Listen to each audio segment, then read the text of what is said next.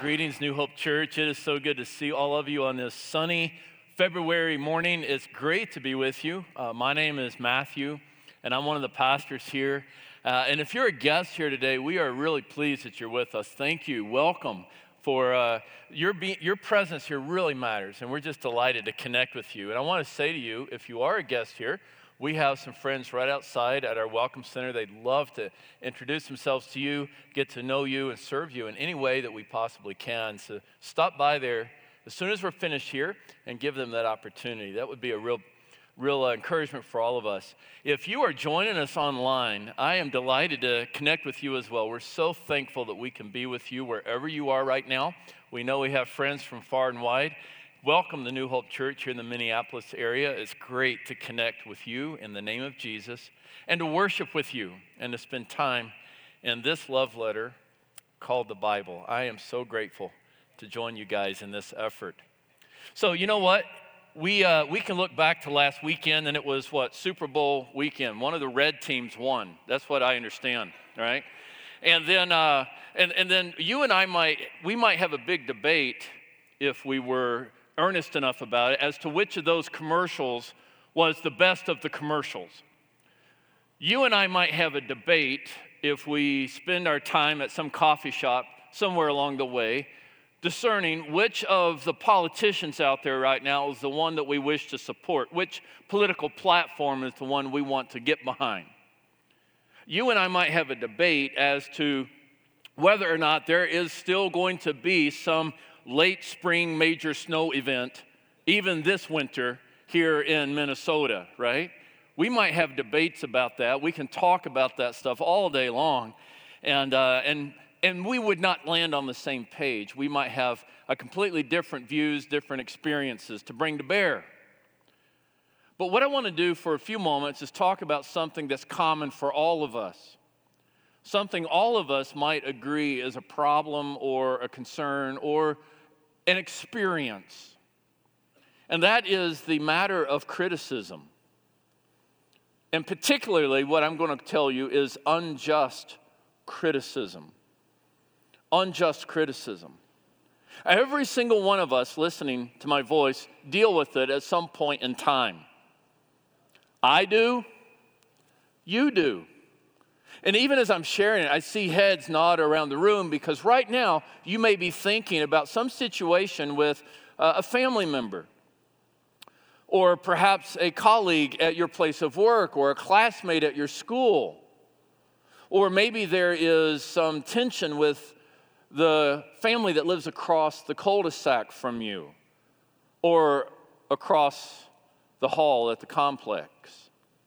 All of us deal with unjust criticism of some kind at some point or another.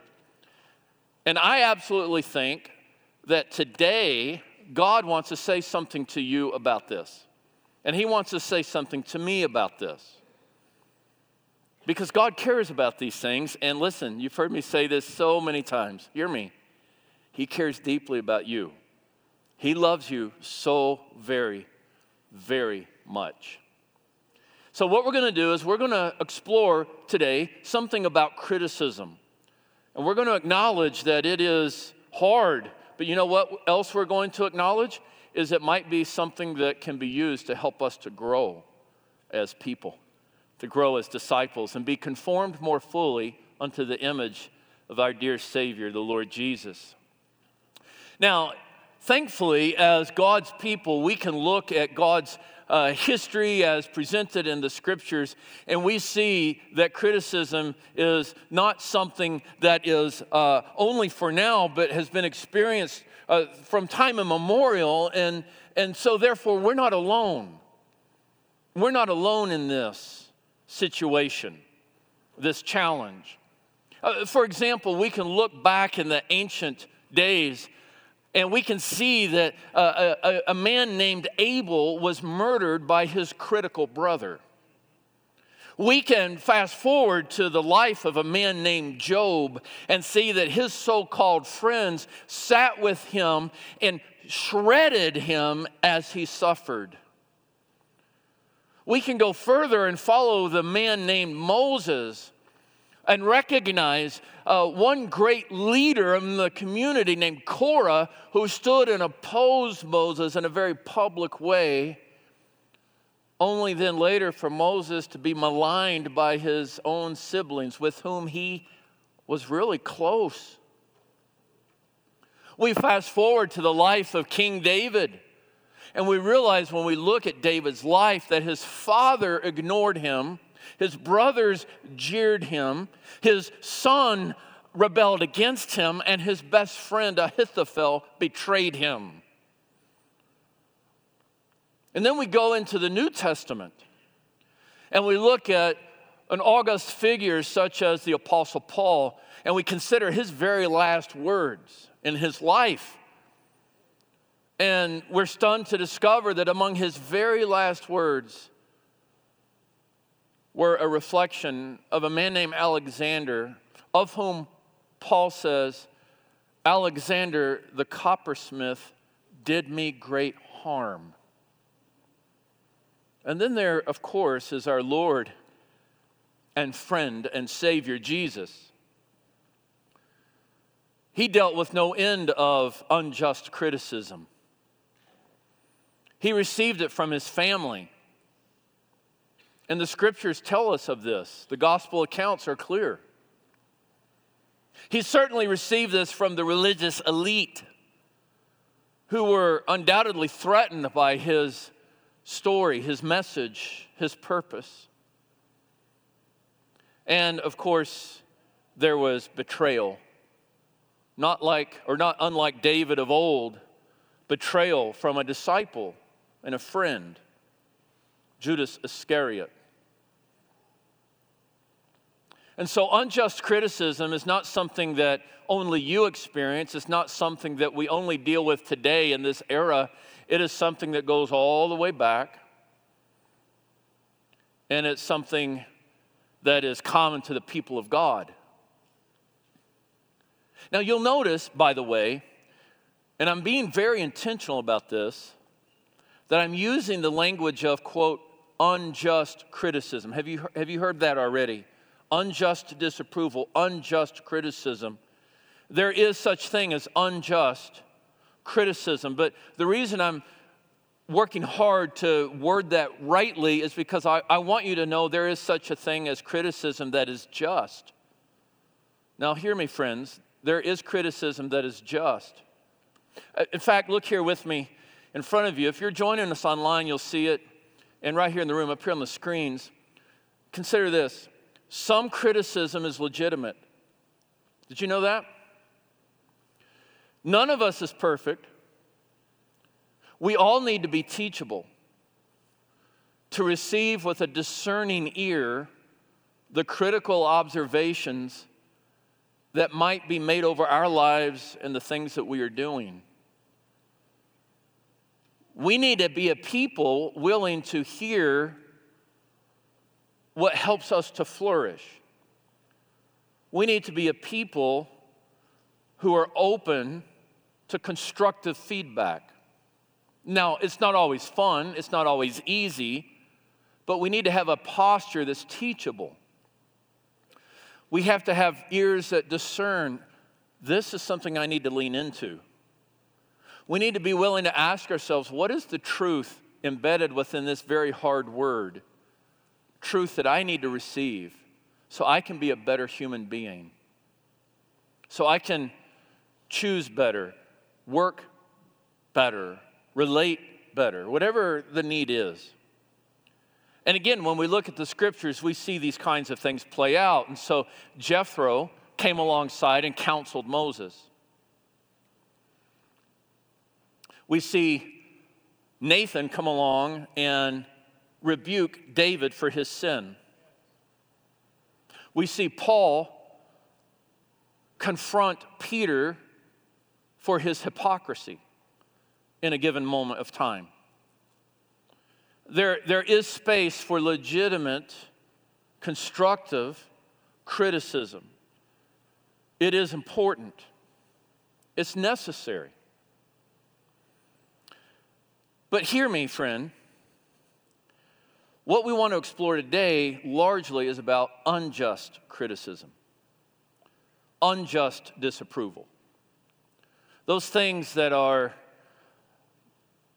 not likely from the heart of God, but from a different kind of posture.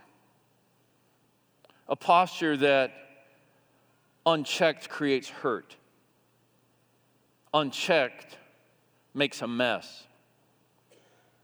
You see, unjust criticism can be evil, even if it's not intended to be. It can be demoralizing, disorienting, and exhausting. Now, the reason we're even bringing this up is because we're continuing our exploration through the book of Nehemiah. And we get to this point in the book of Nehemiah where we see criticism given unjustly and quite intensely. And so, this exploration, this point in Nehemiah forces us to step back and, and sit in this reality and deal with it. Now, I teased this out a little bit last weekend when we were in uh, Nehemiah chapters 2 and 3. Today, we're looking broadly at Nehemiah chapters 4 through 6. And here within these chapters, there is a concentrated and intense picture of unjust criticism given to Nehemiah and to the people of God. Now, I want to invite you to take time on your own, if you haven't already, to read through these chapters and, and see what is there. But for our purposes today, I'm going to highlight the places, some of the places that are most, uh, that are most in tune with our conversation here. And so you're going to see a number of verses here, and I want you just to listen carefully as I read them. And if I may ask, I want you to feel the, the angst of them, okay?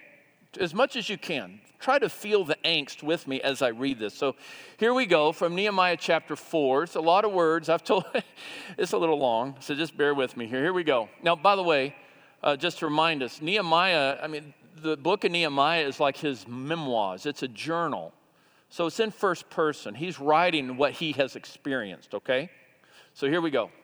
Now, when Sanballat heard that we were building the wall, he was angry and greatly enraged. Time out just a minute. Uh, remember, the reason they're building a wall is Nehemiah is a man who is well positioned in the Persian king's court. And he got wind, he's a Jewish man, and he got wind that Jerusalem was a wreck. So he went to Jerusalem with the purpose of rallying the people to rebuild the infrastructure, to rebuild the wall. So that's what they're doing. They're building the wall. And Sanballat, it says here, he was angry and greatly enraged. And he jeered at the Jews. And he said in the presence of his brothers and of the army of Samaria, What are these feeble Jews doing? Will they restore it for themselves? Will they sacrifice? Will they finish up in a day? Will they revive the stones out of the heaps of rubbish and burned ones at that? Tobiah the Ammonite was beside him, and he said, Oh, yes, what they are building, if a fox goes up on it, he will break down their stone wall. All right, let's go further here. But when Sanballat and Tobiah and the Arabs and the Ammonites and the Ashdodites heard that the repairing of the wall of Jerusalem was going forward and that the breaches were beginning to be closed, they were very angry. And they all plotted together to come and fight against Jerusalem, and notice this, to cause confusion within it. Here we go. Now, Nehemiah chapter 6.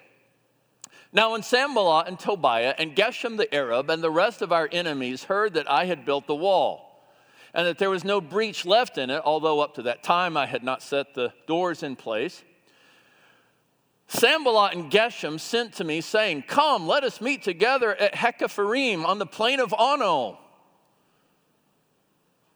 But they intended to do me harm. Let's look further. Now, here, by the way, just a little context. Nehemiah is invited to home to the home of a friend, a trusted friend, a man of some repute. You might think of him as the pillar of the church kind of guy. And Nehemiah, he, he goes to his home, and once he's there, he realizes wait a minute, this isn't what it was presented to be. I'm being trapped here For this purpose, this friend was hired that I should be afraid and act in a certain way and sin so they could make a bad name, make me a bad name in order to taunt me. And then also notice, we see this at the very end of chapter 6, the letters that Nehemiah gets. Uh, it's not a new phenomenon. They didn't have email, but they, they, they were certainly prolific when it came to writing what they thought. They also spoke of his good deeds in my presence and reported my words to him. Okay, now that's a statement about what the king is hearing from Nehemiah's allies, but notice this in the meanwhile, Tobiah sent letters to make me afraid. And we can go on, but we'll stop right there. And what you see, I hope you feel some of the angst. Wait a minute. These guys are, are coming together, they're angry, they're jeering, they're mocking, they're making fun. They're even trying to find ways to trip Nehemiah up so people can broadly question his integrity and his reputation. They're harassing him by, by trying to trap him. Uh, they are trying to get him out in the middle of nowhere where they can uh, come against him, and they're sending just letters after letters to him, uh, demeaning him and demoralizing him. How many of you have ever gotten a bad email from a family member? I, I, see, I see one person courageous enough to raise his hand. How many of you ever been told off on social media, Facebook or something like that? All right. How many of you gotten to an argument at the dining room table when it's supposed to be a family, sweet family holiday moment? Right? Yeah, okay. All right. How many of you showed up at work and you realize, oh my goodness, you could cut the tension with a knife, and then you suddenly realize the knife's pointing at you? Yeah, we all we've all had these kind of moments. We get this sort of thing. We get this sort of thing. It's hard, it's painful. A couple of things that stand out to me as I read through those passages. One is I want you to note with me the covert, the covert dynamic that is at play here. By covert, I mean it, it's not direct, it goes sideways. And so these characters are all talking amongst themselves here. Hey, did you know? Do you see what Nehemiah is doing? Do you see what those people are doing? I know, they've lost their minds. They're cray cray. In fact, if a fox walked on that wall, it would crumble. And let me tell you something gossip is insidious, it is evil. These folks are maligning Nehemiah and the people of God. And, and you know, there's great momentum gets built around even the slightest effort toward gossip, the slightest pejorative tone gone sideways starts to bear this bad fruit that weirdly begins to just take over the vineyard then everybody's fearful. And there's innuendo that, that people are having to dance around. And it, it creates, and we saw the word in the, one of the verses there, it creates confusion, which is, by the way, one of Satan's great tactics, especially coming against God's people, to create confusion. Well, wait, did, did, did he say that? Is that what they think? Oh, I don't know. I mean, it seems like, and then you just, the, the conversations just take, take on a power of their own. So we see this covert kind of effort, but then there's also an overt effort. There is a direct frontal assault. And so I, I, referenced it there at the very end of chapter six. Nehemiah is getting these letters from some guy named Tobiah.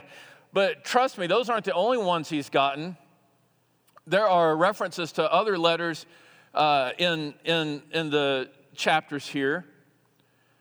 There's this concerted effort to just pound on the man and, and to just come at him critical. It's death by a thousand paper cuts.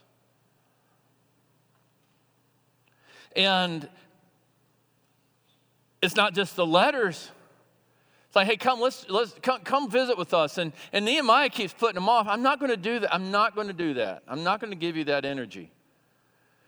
And they're like, no, come, come, let's gather over here in this place. And their intention at the very least, is to utterly ridicule the man and gaslight him. Perhaps at the very most, it is to destroy him physically. And in that day and in that culture, in that context, that might well be exactly a possible outcome.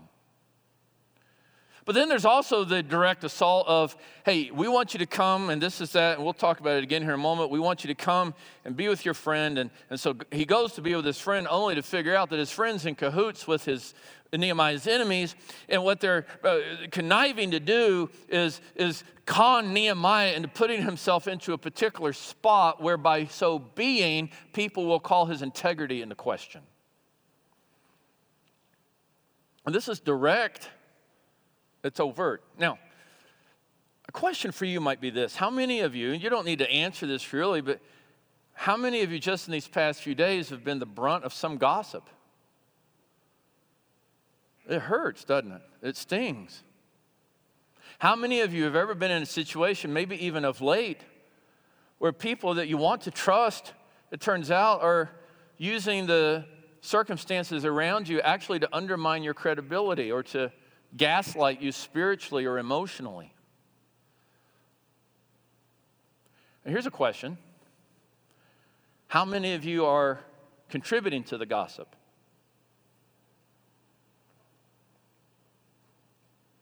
To the criticism, to the confusion? How many of you are party to those things that ultimately might undermine some person's reputation. Just things to think about. Now, a question arises what might be behind unjust criticism? And one clear answer is the evil one, Satan. And I referenced him a moment ago. He foments confusion. He's a slanderer and a liar. And the scriptures testify to this Jesus testifies to this. If we, however, think, okay, that's well and good, and it is well and good, it's true. So, okay, there you go. Let's establish that. But let us not have a, well, the devil made me do it posture. We have to ask ourselves, what is our role? What might be the role of these people here? What's motivating them to be so ugly against Nehemiah? whose whole purpose is simply to honor God and rebuild God's city, Jerusalem, and to help the people flourish. I mean, what's wrong with that, right? Envy, I hear you, Leroy. That may well be. In fact, I've got three ideas, and I think envy is part of them. Here's, here's the first one. Look here with me. What lies behind unjust criticism? Well, one might be a resistance to change. Change is extremely uncomfortable and it's quite disorienting. And Sanballat and Tobias and the whole crowd, here what we need to know is, man, they, they were the people that had the power and the reputation in Jerusalem and beyond. And everything was set just as they would want it. And now some guys coming from Persia who's claiming to have a Jewish background and a calling from God. And he's rallying the people toward a cause that, that they are interested in. And that is threatening, it's quite disorienting for them. So I think change is one of those things that makes us kind of buck up. That's certainly what we see here in the text. Uh, here's a second one what lies behind unjust criticism? A reluctance to surrender power. And what happens is we can get such a tight grip on our thing. And we would never say this because we know we're usually smart enough to know it's inappropriate, but we can get such a tight grip on our thing, we feel entitled to it. And here's the thing Corrie ten Boom said this one time. If, you're, if you've got your grip on something, you're holding on to it tightly, listen to me. Look here. It really hurts when God has to start prying your fingers off of it. And some people, not only will they resist having anybody pry their fingers off of it, they will resist having God do so. That's mine. Don't mess with it. And Sanballat and Tobias and the other, Geshem the Arab and the whole crowd, these folks, they were powerful. And all of a sudden, some Yahoo from Persia shows up and he's, he's trying to cast a vision for something that's frankly better than what those guys are allowing something that's empowering to others. And the sad part is, if they could all just join together, everybody would flourish. But no, these guys had their platform, these guys had their power, and they're not going to share it. Now, here's a third thing what lies behind unjust criticism? A refusal to respect differences. It might be cultural, it might be stylistic, it might be philosophical. It might relate to worldview. And so, well, and I've, I've, trust me, I've played into this so many times myself. Somebody's different than me, their worldview looks different than mine, and so I start to criticize them to take them apart. I might not ever do that publicly or even directly to them because I'm too hypocritical. I will be nice and southern gentlemanly to them, but meanwhile, I'm thinking they're an idiot because they don't think like I do. And I suspect that the reason there's enough of us chuckling as I say that is because there's enough of us going, Yeah, I've been there. Right?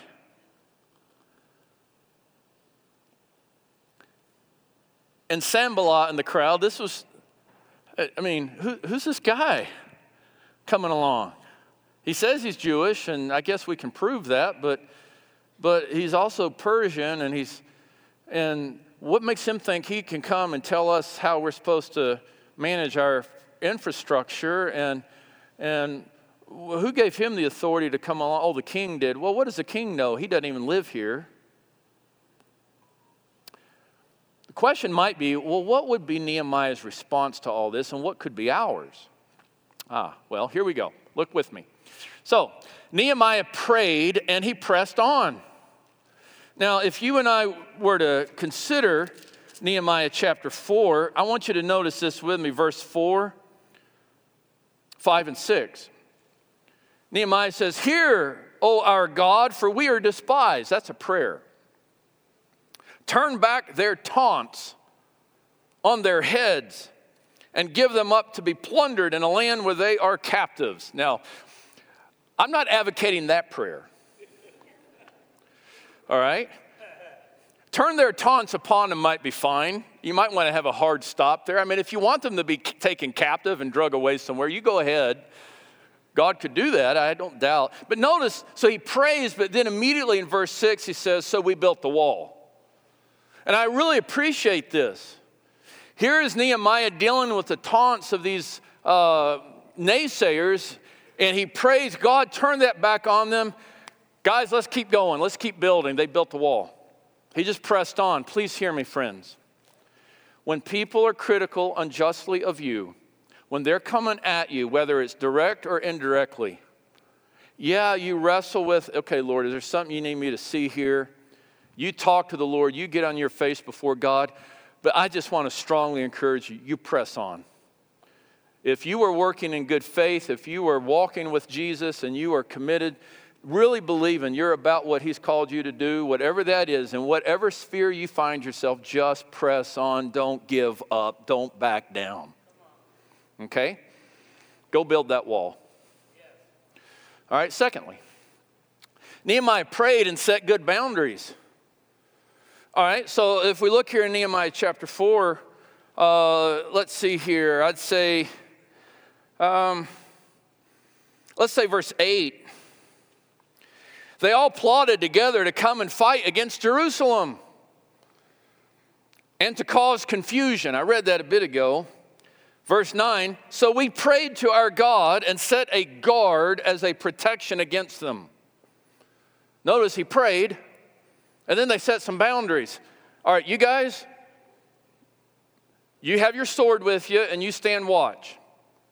And you guys, you have your shovel with you and you keep working on the, on the wall.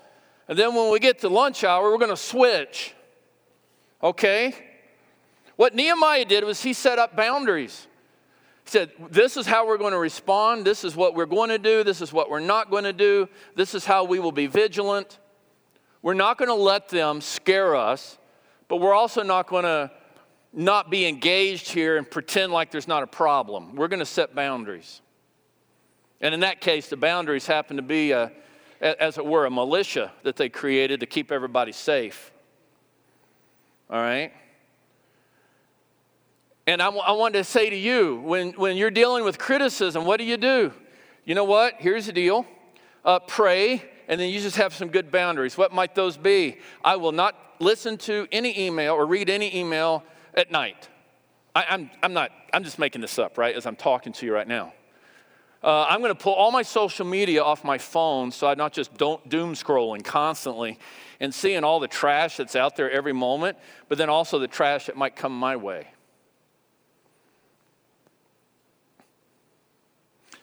What is the boundary for you? I'm no longer going to talk to that person, or if I do, I will not do it alone. Or, or you know what? When we're at our dining room table with our extended family, the new rule for now on is no politics. No Vikings, no politics. It all collapses in the end. All right, here's another one. Here's another one. Here we go. Nehemiah prayed and spoke truth when appropriate. And so, if we look here in uh, Nehemiah uh, chapter 6, uh, we, we see this uh, he's, he's got these people coming at him, right? Um, you can read the previous uh, verses of letters that are coming to him. There's this one guy that's taken this open letter, basically, read into that. He's spreading the supposedly secret word to everybody to foment a lot of confusion and to turn the hearts of the people against Nehemiah. And they want to talk to Nehemiah about this and, and challenge him on, on whatever they're accusing him of. And Nehemiah, I love this, verse 8 I sent word to them saying, No such things as you say have been done, for you are inventing them out of your own mind. Now, if you want a good Bible verse to respond to somebody, that one would be a good one. You're inventing this out of your own mind. Amen. But notice, he says the thing that needs to be said at that moment, but then notice this here, he starts to pray. They all wanted to frighten us, thinking their hands will drop from the work and it will not be done. But now, oh God, strengthen my hands. He prayed and then he spoke truth. He spoke what needed to be said. Sometimes Nehemiah doesn't respond, and sometimes, in fact, perhaps most of the time, we should not either. But then sometimes it's that moment where you just need to say the thing. You're out of your mind, or you're making this up, or whatever it might be. All right, here's another one. Nehemiah prayed and kept his integrity. Now, I've already referenced this. So, in the middle of chapter 6, there's this friend, Shemaiah, who who uh, invites Nehemiah, hey, come to my home. And, and he's one of those sage type guys. And Nehemiah's thinking, oh, this, this will be good. And he goes only to discover Shemaiah has this scheme. He says, you know what, Nehemiah?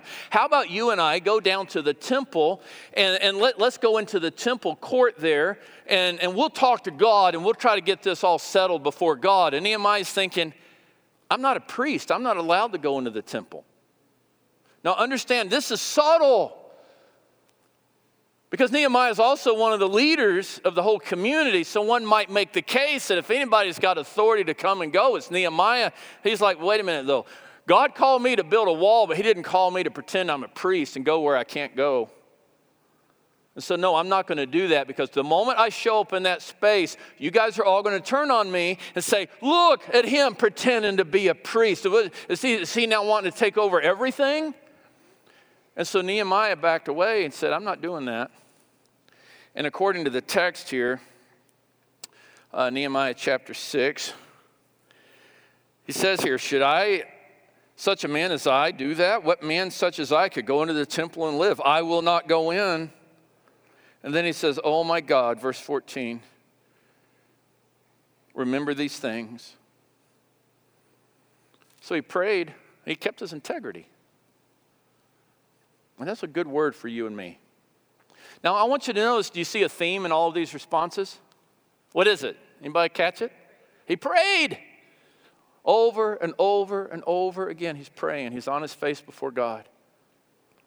And I'm reminded of uh, prayers. You may wonder, how could I pray in a moments like that? Because I just don't have it within me. Psalm 55, Psalm 69, those are two right there. Psalm 55, David cries out, Oh, if I had wings like a dove, I would fly far away. Why? Because we read later, he has been betrayed by his best friend. And he's hurting. And I love that point. He's pouring himself out about this. And then it says, But God, as if to say, All right, Lord, I've laid it all out. Now I'm going to trust you. And then there's some wonderful evening, morning, and noon. You're going to take care of me. Uh, king David also in Psalm 69. I mean, he is he's the king, and he's just taking it from all ends. He's got he's got uh, you know the rulers in the city gates are mocking him. The drunkards in the gutters are mocking him. He's getting it from everybody. And what does he say? I bear reproach for the house of the Lord. And he just cries out for help from God. So those are a couple of psalms that you might look at for language for you as you pray whenever you're being unjustly treated. Now, I want you to hear me, friends.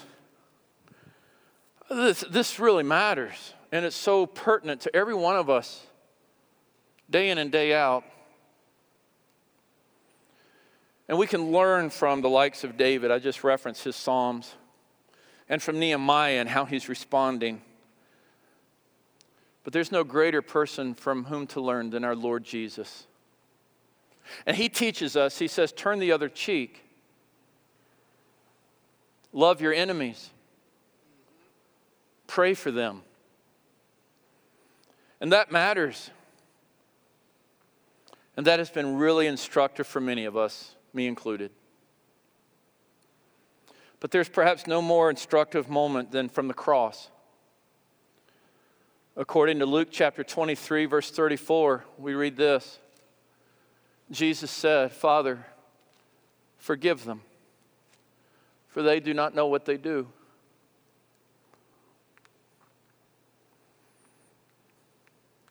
And oh, that you and I, in the face of criticism, however unjust it might be, would have the gentle heart of Jesus that just says, Father, forgive them. They don't know what they're doing. We can draw boundaries, we can keep our integrity, we can say the right thing, we can, we can press on. But if our heart isn't forgiving, they still own us. Did you hear that, church?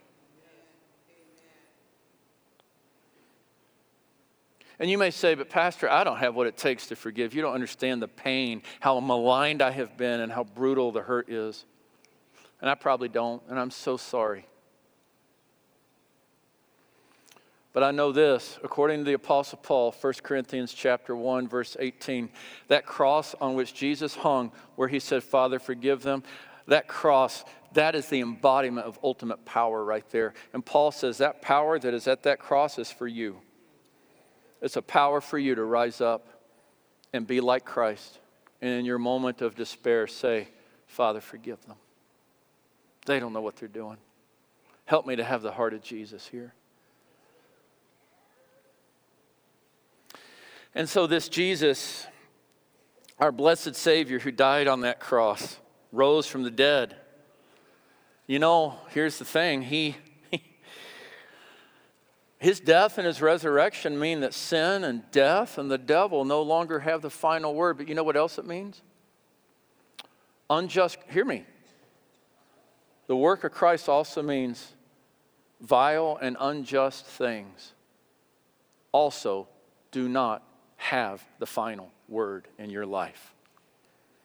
If you've been maligned, you've been unjustly treated, criticized, affronted, it hurts. But it's not the end of the story because Jesus Christ rules and he returns in triumphant glory, making all things new. Amen. Amen.